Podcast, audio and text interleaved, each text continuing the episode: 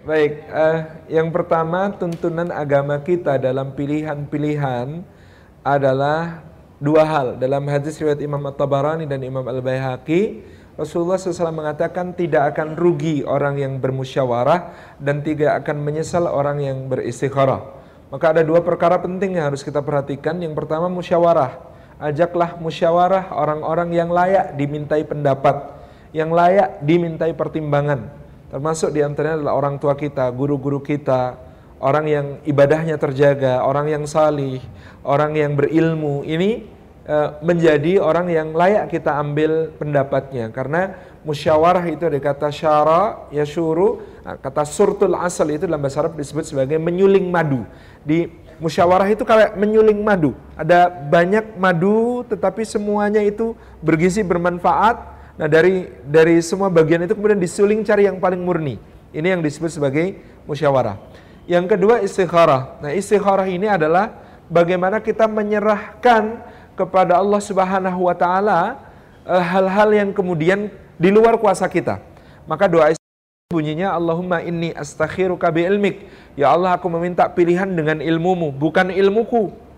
Karena aku ngerti apa tentang dia, paling cuma zahirnya. Itu pun sekilas-sekilas saja. Engkau ya Allah mengerti dia lahir batin, tahu hakikat tentang dirinya sepenuhnya. Maka Allahumma ini astakhiruka bi ilmik. Ya Allah aku minta pilihan dengan ilmumu. Wa astaqdiruka bi kudratik. Dan aku ya Allah meminta ketetapan dengan kuasamu, bukan kuasaku. Aku berkuasa apa atas dia? Gak bisa ngatur hatinya, gak bisa gitu ya, uh, meletakkan diriku di dalam di dalam perasaannya nggak bisa. Engkau ya Allah yang bolak balikkan hati, engkau yang mengenggam hatinya, engkau yang bisa mengubah benci jadi cinta, cinta dari benci, mudah sekali. Maka aku serahkan, aku mohon ketetapan dengan kuasamu. Allahumma in kunta ta'lamu anna hadal amr khairal li fidini wa ma'ashi wa akibati amri faqdirhuli wa yassirhuli wa barik li fihi. Ya Allah kalau kau tahu ini baik untukku bagi penghidupanku, duniaku, agamaku, kesudahan urusanku, maka ya Allah tetapkan dia untukku, mudahkan jalannya menujuku dan berkaya aku di dalamnya. Dan ya Allah jika engkau tahu bahwa anna hadal amr syarra li fi dini wa ma'ashi wa akibati amri fasrifhu anni wasrifni anhu waqdir al khaira ya rabbal alamin. Kalau engkau tahu ini jelek ya Allah untuk diriku, untuk agamaku, penghidupanku, kesudahan urusanku, maka palingkan dia dariku, palingkan aku darinya, dan tetapkan untukku yang lebih baik, wahai Rabb semesta alam. Ini menunjukkan istikharah ini satu penghambaan yang paripurna kepada Allah. Menyerahkan semua urusan kebaikan ini kepada kepada Allah subhanahu wa ta'ala. Nah bagaimana kuncinya mendapatkan petunjuk dari istikharah? Sangat menarik penjelasan Imam An-Nawawi dalam Al-Minhaj Syarah Muslim Sarah Sahih Muslim yang belum diberi judul kitab Al-Minhaj, di situ Imam Nawawi menjelaskan mimpi justru jangan pernah dijadikan patokan di dalam istikharah. Pertama, kualitas mimpi kita tidak memenuhi syarat. Kalau itu mimpinya Rasulullah SAW, kalau itu mimpinya orang-orang salih, kalau itu mimpinya orang-orang yang berbasyarah jernih, barangkali iya, gitu ya. Tapi kalau mimpi kita, mimpi kita itu lebih banyak yang adghasu ahlam, mimpi yang karena memang ada pengaruh dari alam nyatanya. Saya habis istikharah Ustaz, mimpi yang kelihatan di mimpi itu wajahnya terus. Lah iya wong tiap hari dibayangin gimana nggak muncul di mimpi. Jadi ini ini ini adalah satu yang alami. Kalau kita memang sudah kebayang-bayang wajahnya, memang ke bawah mimpi, gitu ya. Nah, mimpi yang seperti ini tidak sahih untuk jadi untuk jadi patokan kata Imam An-Nawawi. Maka justru beliau mengatakan hindari soal-soal mimpi, tetapi jika engkau beristikharah, maka sesudah itu kembalilah ke titik objektif. Dah objektif aja. Nanti kalau kita jujur kepada Allah memang meminta petunjuk Allah, bukan karena kita mencari pembenaran. Ya Allah sebenarnya sih saya sudah senang yang itu. Tolong tunjukkan petunjuk ya Allah bahwa memang yang itu. Nah kalau ini sudah tidak netral kan? Karena sudah cenderung, saya memang sudah cenderung yang itu ya Allah maka tolong tunjukkan buktinya ya. Pasti buktinya buktinya keluar karena memang sesuai harapan kita gitu ya. Tapi balik ke titik objektif ya Allah saya kehilangan dia itu nggak apa-apa ya Allah. Saya nggak sama dia itu nggak masalah ya Allah. Nah, kalau kita sudah perasaan seperti ini insya Allah datang petunjuk Allah yang sangat jelas. Kata Imam Syafi'i kalau engkau ingin memiliki sesuatu bayangkan kehilangan. Kalau kau sudah merasa tidak masalah kehilangan baru kau aman memilikinya. Ini dalam banget ini. Kalau kau ingin memiliki sesuatu, bayangkan saat kehilangan. Kalau engkau merasa kehilangan itu enggak apa-apa, berarti baru kamu aman memiliki. Ngeri ya. Nasihatnya ulama tuh ngeri gitu. Ngeri banget. Kalau kamu ingin memiliki sesuatu, bayangkan kehilangan. Hmm, iya pas kehilangan dia gimana ya rasanya ya. Kalau kamu merasa kehilangan itu enggak masalah, baru aman kamu miliki. Bisa dimengerti ya? Tapi susah diamalkan ya. Jelas. Nah, ini, ini ini berat. Makanya pada titik itu saat istiharah itu kembalikan ke titik objektif yaitu seperti yang nasihatkan Imam Syafi'i. Coba bayangin kehilangan. Oh, nggak masalah. Saya dulu ngelamar aja. Itu jawabannya 18 Juli 2004 saat saya ngelamar istri saya itu. Jawaban calon mertua ya uh, ini saya sudah tua ya berarti ya. 2004 sudah ngelamar orang, berarti sekarang sudah tua. saya waktu itu uh, dijawab oleh calon mertua, ya lamaran ini diterima, tapi untuk pernikahan uh, bisa nggak tunggu dua atau tiga tahun lagi? Bisa nggak tunggu dua atau tiga tahun lagi? Karena kan masih sama-sama kuliah, masih ini, masih itu, masih ribet. Gimana? Saya waktu itu di forum khidbah itu jawabnya begini, Pak, Urusan saya sekarang adalah segera menikah. Belum masalah bagi saya dengan siapanya karena saya tahu jodoh saya sudah tertulis di Lauhil Mahfud di sisi Allah. Kalau nama yang tertulis di sana itu memang bukan Dwi Indah Ratnawati binti Haji Muhammad Samiti, maka saya yakin Pak bahwa Allah akan memberikan jodoh saya. Ini persoalannya hukum nikah untuk saya sudah mendekati wajib saya sudah merasa berbahaya diri saya ini. Berbahaya bagi diri saya, berbahaya bagi orang lain, Pak. Maka kalau kemudian memang yang tertulis itu bukan Dwi Indah binti Haji Muhammad Samiti, mohon izin. Kami segera pulang, Pak. Doakan di perjalanan pulang, siapa tahu ketemu jodoh. Bapak saya melotot ngeliatin saya, kamu ngomong apa gitu. Itu tamu di acara itu ada yang lagi minum itu tersedak terus batuk sebut-sebut. Tapi Masya Allah ya calon mertua saya mungkin berpikir, ini makhluk langka ini patut dilestarikan gitu kan. Masuk lamaran berani bilang begitu tuh. Kurang ajar, tapi beliau memahami ini kurang ajarnya dalam rangka kebaikan. Saya merasa sabar itu tidak ada batasnya, tapi boleh dipilih bentuknya. Sabar bentuk pertama pilihan saya ketika itu sabar nunggu dua atau tiga tahun. Sabar bentuk kedua, ya wes gak ini yang nggak yang ini nggak apa-apa cari yang lain, gitu kan? Saya yakin masih ada yang mau gitu. Karena itu gitu ya, sabar itu ada pilihan bentuknya. Saya milih sabar nyari yang lain aja deh. Yang ini kalau nunggu dua atau tiga tahun berat ujiannya pasti. Baik ujian ujian kanan maupun ujian kiri. Ujian kanan itu ya ini sudah jelas calonnya definitif kan pasti tergoda untuk berkomunikasi. Kalau sudah berkomunikasi pasti terjadi hal-hal yang diinginkan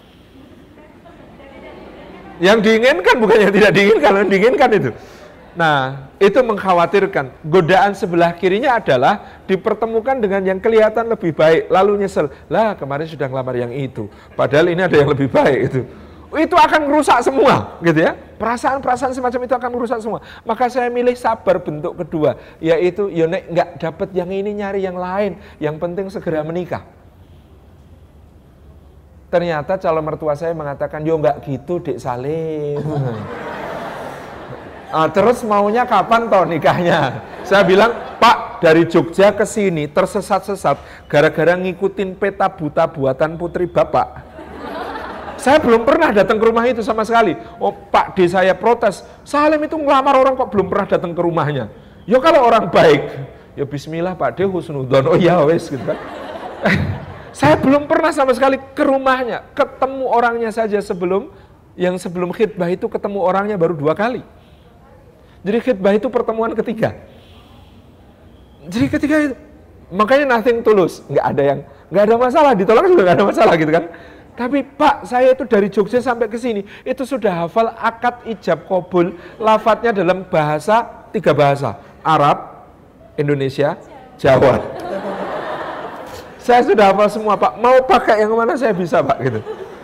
Terus beliau mengatakan, yo jangan sekarang, kan perlu persiapan. Oh iya pak, persiapannya berapa lama? Runding, runding, runding, runding. Akhirnya ternyata diputuskan pernikahannya 20 Agustus 2004. Jadi sebulan kemudian.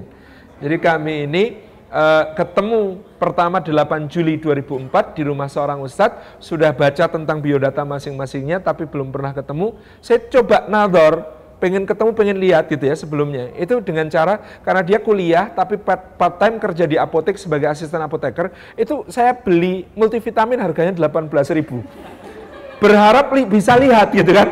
Ternyata asisten apoteker itu tidak melayani pembeli di depan tapi ngeracik obat di belakang gitu. Akhirnya cuma dapat dapat uh, multivitamin, nggak dapat lihat calon gitu ya. 8 Juli ketemu di rumah seorang ustadz itu saya nggak berani menatap wajahnya. Sepanjang pertemuan saya nunduk terus. Alhamdulillah mejanya terbuat dari kaca.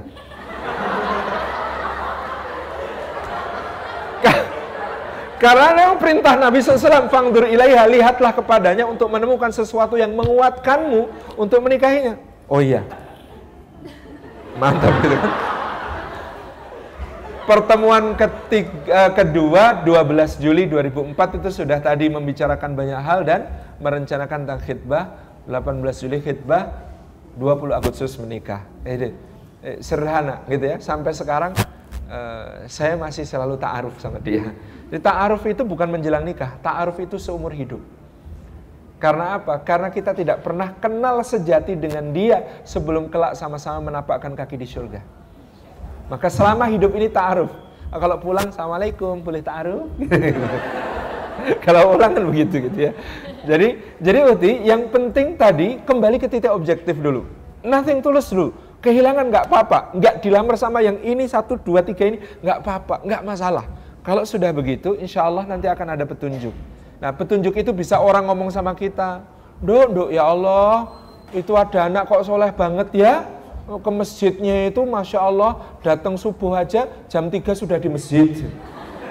Ini kita nggak minta, tiba-tiba ada orang cerita begini tentang salah satu yang dipertimbangkan oleh kita. Petunjuk. Yang cerita orang yang kita percaya. Orangnya saleh, baik, petunjuk yang begitu. Saya dulu ketika akan menikahi Dwi Indah Ratnawati itu ya, yang bikin saya mantep yang bikin saya mantap selain dia masuk memenuhi syarat. Jadi saya ditanya oleh seorang ustadz, kamu memangnya pengen cari istri yang kayak gimana? Yang solehah dan mensolehkan. Kata ustadz itu absurd dan abstrak. Mbok ya kalau kasih kriteria itu yang konkret. Oh iya Ustadz, ya kalau bisa akhwat yang punya eh, apa namanya binaan pengajian tiga kelompok lah minimal.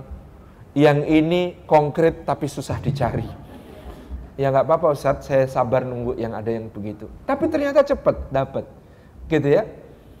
Apa yang membuat saya mantep, gitu ya? Nggak ada minta apa-apa dan nggak ada yang tahu bahwa saya sedang proses menuju pernikahan sama dia.